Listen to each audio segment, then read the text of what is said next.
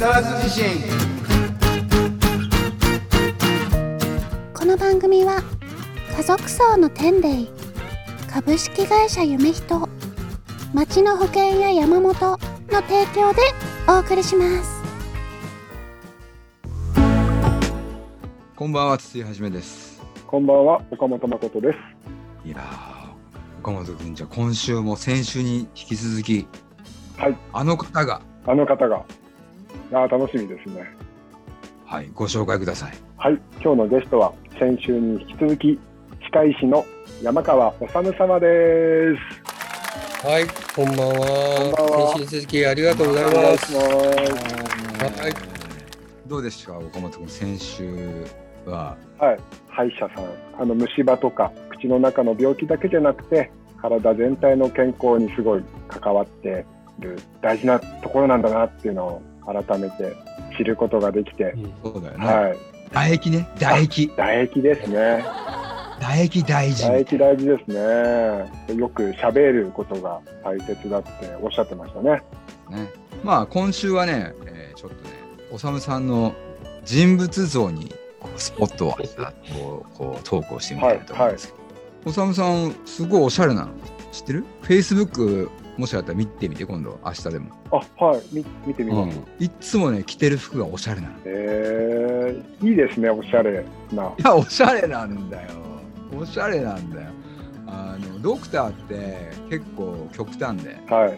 い、でも、まあどまあ、でも少ないんだよね、おしゃれな人みたいに。ね、おさむさんはかなりいつも着ているものがねおしゃれなんですけど、あれは自分で選んでるんですか？そうですね、おしゃれというほどではないんですけど、かなり気は使ってますね。実家が僕山梨なんですけど、田舎へ帰って同級生と会ったりとか、えーと、実家で過ごすときはほとんど気を使うっていうことはあまりないんですけど、やっぱしいろいろな施設へ行ったりとか、東京都内では診療室以外にはお友達とこう、特に僕より若い人たちがほとんど多いんで、あのその人たちと食事会とか飲み会に行くっていう形があるから、やっぱし少しでもおしゃれというか身綺麗にしとかないといけないなっていうところは自分の中では思ってますよね。うーん、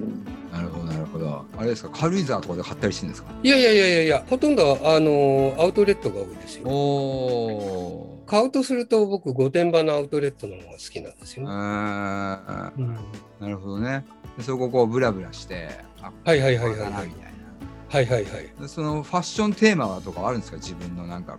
う。ないです。あの僕は自分の中では水色とかブルーが僕に合う色だっていうことしか知らないんですよね。だから紺系とかネイビーブルーとか、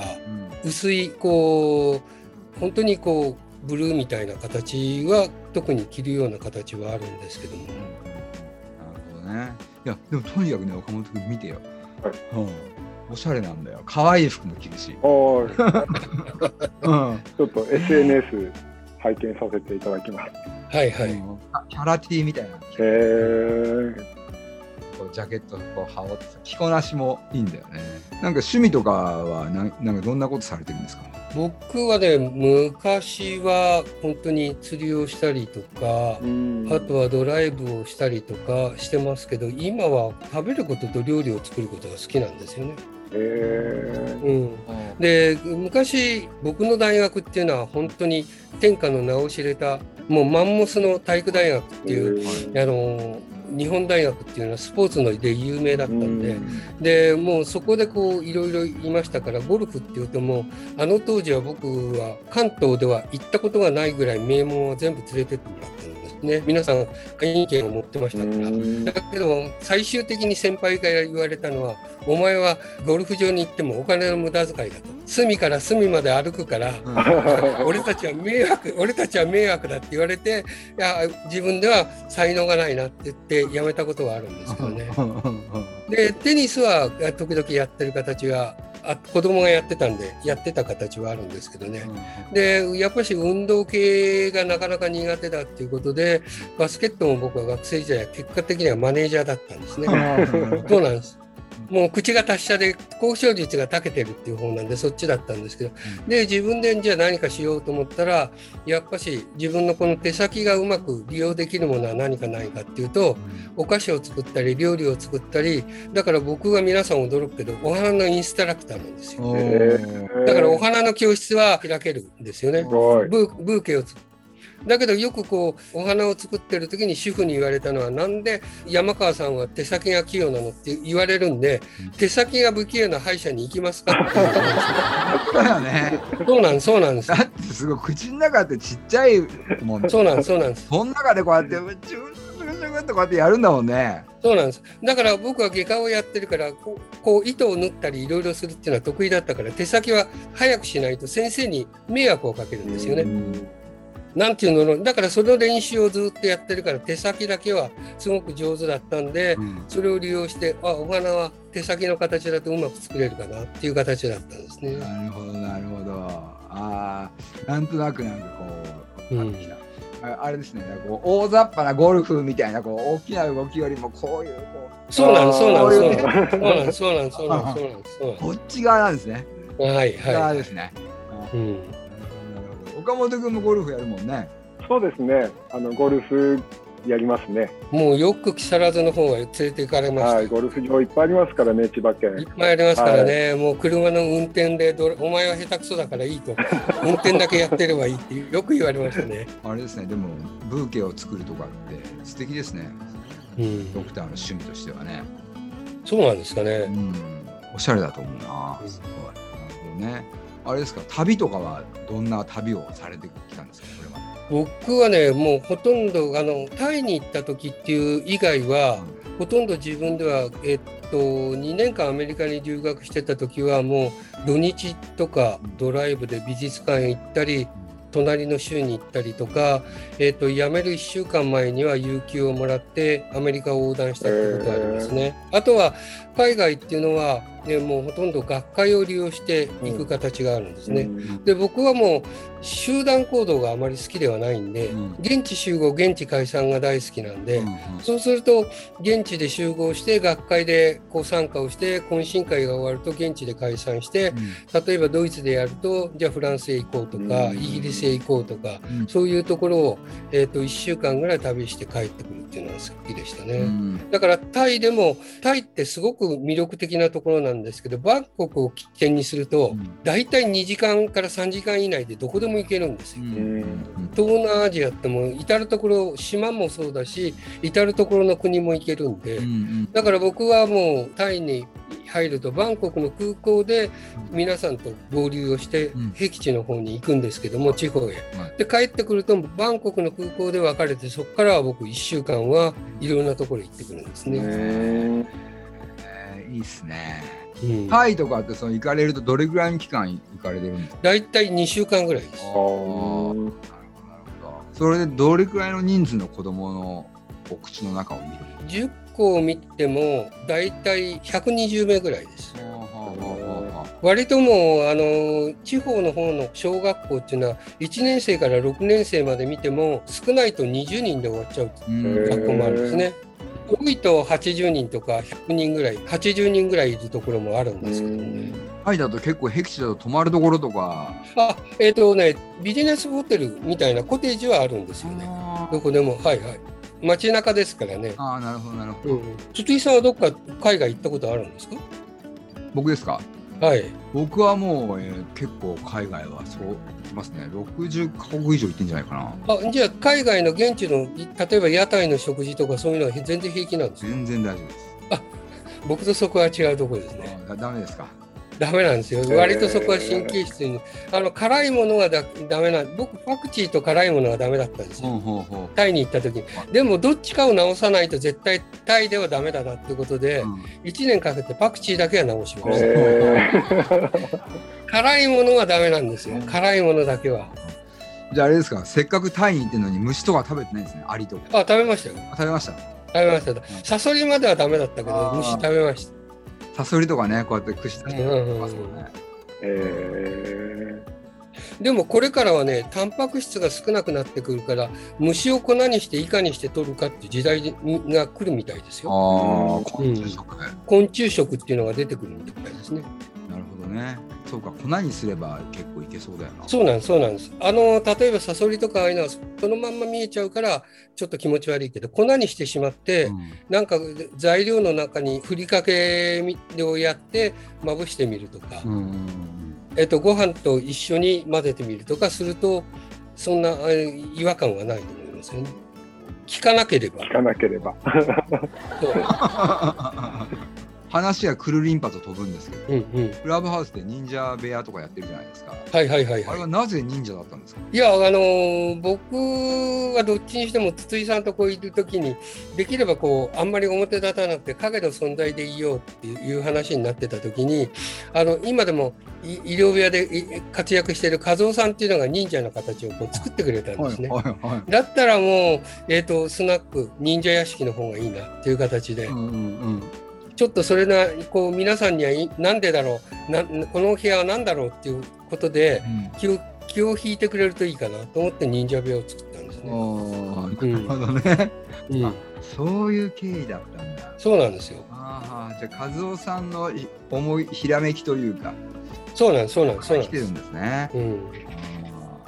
和夫さんもいい人ですもんね、すごく。そうなんです、そうなんです。めっちゃ仲いいですよね。うん、ね、そうなんです、そうなんです。いつも一緒にいる感じがしますよ。もともと知り合いじゃないんですよね。そうですね。筒井さん気に、えー、と分かってると思う。僕がこうモデレーターをやってた時って、うん、何人かすごく僕を気に入ってくれる人が い, るいたんですよ、うん、でその中で和夫さんの笑顔っていうのはいつも写真の僕の中心にこう映ってくるから気になってた人なんですよね。あであの笑顔を見ると今日も頑張ろうぜっていう形になってきたんで、うんうんうん、それでいつも声をかけてるっていう形があったんですよ、うんうんうんうん、なるほどね。だから僕がモデレーターを卒業して、えーと、医療部屋がしばらく遠ざかってた時って結構僕の追っかけがいたんですよね、うんうん、さんにんぐらい、あの若い人じゃなくてもちろんおばちゃんとかおじちゃんとかそんな形の人たちなんですけど、結構あの追っかけがあるんですけど、僕はその頃はいろんなところを見てみたいっていうことがあって、うん、下ネタの部屋へこう入ってくるとちゃんと お, おばちゃんとおじちゃんが下の方にいるわけですよ、ね、これやばいよ、話できないよって思ってたんですけど、それだけは分かっててくれたんだな、いつかはちゃんと恩返しをして戻ろうよっていう形があって、うん、それで一つは忍者部屋を作ったあの経緯もあるんですよ。あ、なるほどね。最近チッチさんとかもね、いつもいますいますいます。そうですね。なんか彼女も結構なんかコロナのあれですもんね、今最前線で打ってる、ね。そうです。ね。僕も、えーと、日曜日に打っていよいよ、えーと、東京都の方には申請はしたんですけど、医師会と東京都から OK が出れば、うん、僕も、えーと、お年寄りに注射は打てるんですけど、うん、東京都は意外と医師会がかなり利権があって、えーと認めないっていうところがあるんだけども、まあそんなことを言ってるような時代ではないっていう、これは戦争だって僕は思ってるんでね、まあコロナだけは認めてよと思うんで、多分、えーと、これから企業なんかが打ち出してきましたよね、うんうんうん、企業でそれでだからそういうところでいくと人材不足なんですよ、うんうん、だからある程度、えーと、東京都と医師会が認めてくれれば僕もそこにお手伝いができるかなっていうところがあって、うんうん、なんとか貢献はしたいなという形はあるんでね。そうですよね、うん、それはもうねえな、やっぱやっぱまあ利権なんですね。じゃあそうなんですよ。やっぱり自分たちがあのいわゆる筋肉注射っていうのは、うん、えーと、医者の指示の下で看護師さん、うん、それから僕たちが打つと医師法のだいじゅうななじょうに引っかかるんですよ。なるほどなるほど、うん、でも僕たちはこの麻酔をやってるときはもちろん普通のときは歯を抜くときは口の中の注射はできますし、うん、麻酔をやってるときは全身麻酔ですから、うん、点滴をやるし採血もやるし筋肉注射もやるのは当たり前なんですよ、うんうん。ただ全体的にって言ってしまうとなかなかそこで弊害が出るんじゃないかなっていうところがあるんですね。だから日本の救急医療とか、えー、とこういう、えー、と本当に困ってるような災害が起きた時っていうのはどうしてもそういう弊害があるんで、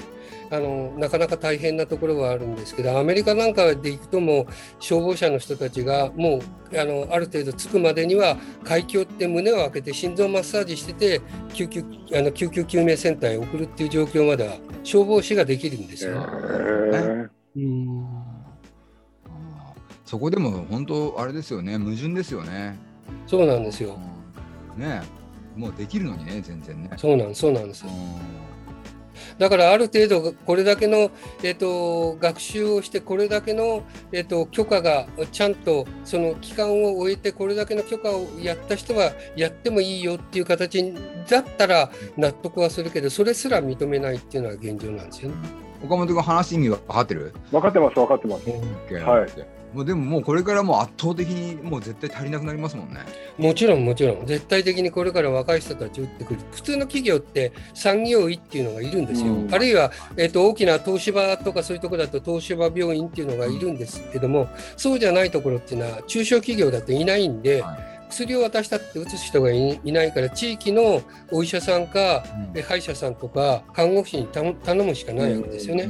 うん、そうすると看護師は医者の許可のもとですから、うん、そうすると僕たちっていうのはある程度の許可が出れば、うん、お医者さんが当然いないといけないんですけども、そういう中では僕たちも参加ができるかなっていうところはあるんですよね。なるほどね。いや日本厳しいな。それはでも利権っていうところはちょっとなんか寂しいです。そうなんですそうなんですそうなんです日本医師会医師会の闇ですね。そうなんです。あんまり大きいことは言えないんですけど、ね。まあそうですよね。うん、じゃあやっぱりじゃあ基本的に歯科医師と医師、医師は仲が良くない。あのね、この間歯科医師の日っていうのがあったんですよ。それで僕医療部屋で僕の方に宿題をもらったんで調べてみたんですね、はいはい、そしたら明治時代から医者と歯医者ってそこから仲が悪くなってきた、うんえー、そこは何がそうなんですそうなんですそうなんですそこからそ、そこは何があったんですか？その明治時代にいわゆるあのあれがあったんじゃないですかね。太平洋戦争の形の中で、うんうん、アメリカ軍が関与を し, しだしてきてから、そこを医師法とか歯科医師法って作る日にちが別々になってきたっていうところが出てきたんじゃないですかね。うんなるほどね。だから今始まったわけじゃないんですよね、医者歯医者の仲の悪さっていうのは。ああれですね。じゃあ本当は人間としてはこう仲良くなれるかもしれないけど法が弊害になっているっていう。そうですそうですそうですそうですそうです。だから僕たち例えば口腔がんってわかりますよね、筒井さん、はいはい、で例えばあの堀ちえみさんがやった舌のがんとかやりますよね、うん、そうすると喉の方っていうのも当然がんが浸潤してきて、そこにリンパが壊るとそこまで広げてそこを切除して再建をしないといけないっていう形があるんですね。でそれを歯科口腔外科でやることはできるんだけども、そういうところでクレームが出てくるのっていうのはお医者さんの耳鼻咽喉科とか形成外科から出てくるわけですよ。うーんなんで喉の部分は口の中と違うのに再建をするんだっていう話になる。ああ、なんでその医師と歯科医師を分けたんですかね、そもそも。うん、だからその明治時代までは一緒だったのが、うん、なんかの形の中で歯医者が喧嘩をして出たっていう話が書いてありましたかね。あうん、耳鼻咽喉とか眼科とかは医師側になるんですか？そうですよ。あ歯だけね。そうなんですよ。だから面白いんですよね。面白いよね。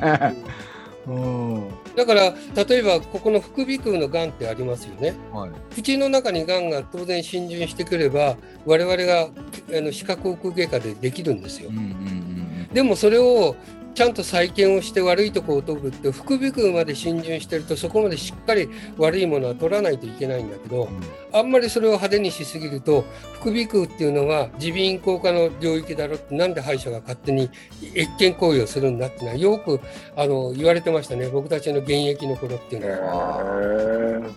いやそれ大変な問題ですよねでもね、うん、だから医学部と歯学部が両方あるところは、うんそういう、なんていうグレーゾーンが呼ぶんですよね。あ例えば上顎の副鼻腔を再建する場合には、えっと、耳鼻咽喉科とか形成外科のドクターを立ち会ってもらってやるとか、うん、喉の方もいわゆる耳鼻咽喉科とか、えっと、形成外科の人たちに立ち会ってもらってやるっていうのは最近よく聞いたことがありますよね。ね、明治からか。明治からずっと変わってないっていうのもなんか面白いですよね。一体どこまでこんなに意地を張るんだろうと思うんだけど。本当ですね。それって世界を見ても日本ぐらいですか？日本ぐらいです。日本ぐらいです。えー、それはでもなんか改めた方がいいですよね。アメリカなんかは歯科口腔外科の形をやりたいっていう場合には歯学部を卒業して医学部に行って勉強してこないとできないっていう形になってる。なるほどね。それはあれですかね、その関係が良くなっていく方法論としては歯科医師の方がもう入れてよみたいな感じでそうでしょうね。あの一番はもう歯学部って歯科の方がお伺いを立てて一番は医者だよっていう形にならないと多分難しいだろうね。うん、実際にはその厚労省に言うにも歯医者は全身的なトータル的に見ることはできないからって言われてる形のゆえんですよね。なるほど。まあでもね、歯科医師さんたち出てっちゃったって強気だよね本当に。そう な, なんで出てったんだろうなって僕は思うんですけど、ね、それを本にはそのその出てった理由みたいなのは細かくは書いてないなかったみたいですね。なんか喧嘩をして歯医者が一緒にこうなんかその明治の時代っていうのは鍼灸とかいろいろなものがこう一緒だったんですよね。なるほどなるほど。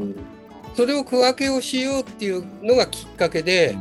うん、やっぱし鍼灸とかそういうマッサージとかそういう人たちも出てった形も同時にそうなんですけども、歯医者もじゃあ俺たちも出るっていう形だったんじゃないですかね。ああ、なるほどね。まあ、プライドがあったんだ。うん、この口腔内っていうのはやっぱりあれですもんね。人間のその例えば各臓器とか皮膚とかとかもそうですけど、うんうんうん、やっぱりね全ての外部との入り口だから。そうなんですそうなんです。見方によってはその医療というその分野の中で一番上にあるというか、その唾液にしても食べ方にしても、うん、いろんなことが起きてくるわけです、うん、なんか噛み合わせが悪くなれば、うんどっかに影響が出たりとか、うんうん、疾患の始まりとか菌も入ってくるとか、うんうん、一番最初にね。そうなんだ。いや面白いね。しかしだから僕たちは口の中を徹底してみて、うん、そういう形はあるけど意外とお医者さんって口の中の状態ってわからないっていうのは、いやあれは歯医者の仕事だって言って分けちゃってる形も両方あるんですよね。うーん、なるほどね。またちょっと歯の話に戻るんですけど、うん、もう年取るとなんかありますよね。何歳で何本とか残ってるっていう。はいはいはいはいはい、はい、あれっていうのは例えばひゃくさいみんなもうなくなってっちゃうものなんですか？歯っていうのはなくなってきますけど管理の仕方ですよね。管理の仕方、予防、えっとつい何年か前までははちまるにまるって言って、えっと、はちじゅっさいまででにじゅっぽん残しとくっていうと、うん、えっと、体の状態にはそんなに悪さが悪さを及ぼさないって言われてるんですよね、うんうん、でも今はもうちょっと残せるだろうっていう形なんですよ、うん、ちなみにうちの母親は、えっと、きゅうじゅうごさいで亡くなったんですけどにじゅうさんぼん歯がありました。おー、おー、なるほどね。じゃあやっぱケアなんですね。ケアですよ、うん、歯はケアだ、うん、だから年にいっかいは悪くても悪くなくても歯石を取りにとケアに行ってくれるっていうのが一番残しやすい方向でしょうね、将来的にもね。今日今日行ってきました。あ、よかったですね。さんかげつにいっかい行ってます。あ、いいです、はい、いいです。歯医者はね大事だよね。でもね、うん、僕も毎月行ってます。僕これインプラントなんで。あ、そうだ、そう言ってましたね、はい、はいはいはいはい、毎月行って、うん、外してクリーニングしてのやってますね。歯医者なんかハマるんだよな、なんかな、結構好きになっちゃうんだよね、なんか歯医者不思議だよね。それ、それはあれですか、歯科衛生士さんがいるからですか？そうですでもトントンってしてくれるんですよ先生がこうやってる時にずっと横にいて、こうここをこうトントントントンって叩いてくれるっていう、あの、あれはすごいいいですよね。スキンシップが大事ですよね。何も言わない。あれですね、筒井さんもじゃあ最近言われてるイケオジにハマってるんですね僕もあのイケオジの言葉は大好きなんで、うん、いかにしたらイケオジにこうできるかっていう形ですよね。うん、日夜自分を磨いてないといけないな。いやでもいいっすよね。おさむさんは本当マジでかっこいいなと思います。いやいやそんなことないですよ。結構あれですもんね。サングラスのレイバンみたいな。レイバンです。レイバンです。ああ、がっつりかけて。あんまレイバンかけてドクター見たときないぜみたいな。うん、ああ、いやかっこいいよな。まだアクティブなこう印象がすごくあるしね。うん。料理もするし、この間あれですもんね。さくらんぼパスタ作りました。そうそうそうそうそう。さくらんぼパスタですか。そうなんです。へえ。僕初めて作ったんですけど、さくらんぼもったいないなと思って、インターネット引いたらさくらんぼパスタってあったんですね。それで自分で工夫をしてやったら、超僕の美食のお友達がいるんですけど、超有名なレストランのシェフがいいねってくれたんですよ。へえ。あれには僕驚いたんですけどね。すごい。味が想像つかないな、さくらんぼ。美味しいですよ。美味しい美味しい。うん、食べてみたい。うん、今度あれですね、筒井さんとお会いできる時になったら桃のパスタを、はい、しちがつは桃のパスタが、桃のパスタ、うんうん、美味しいですよ。あ、あったかい桃ね。あったかい桃、桃をパスタに入れるんですよね。いやいや冷製ですよ。さくらんぼも桃も冷製です。冷製です冷製です冷製。ああのそれに例えばバジルと同時に付け添えるのが生ハムなんですよ。あだから塩味と甘さっていうのが生ハムメロンと同じ感覚でやってくれるといいです。美味しいかもしれない。そうなんですそうなんですそうなんですそうなんです。なんか今すごく味がイメージできました。分かったでしょ。はいはい。うん、合うだろうね。うん。最初僕あったかいのかなとか思って。いやいやあったかいな、うん。なるほどなるほど。あいや勉強になります。いえいえ。はいということでそろそろお時間ですね。ちょっと聞いてよマイクロフォンと木更津自身。また来週バイバイ。番組ではあなたからの投稿をお待ちしております。公式ホームページのメールフォームまたは。Facebook ページのメッセージよりお送りください。投稿内容は相談、感想、何でもお待ちしております。なお、この番組はポッドキャストでも視聴できます。聞き逃した方、また聞きたい方、ポッドキャストで会いましょう。本日の曲はごまるよんズボンで Kiss Me。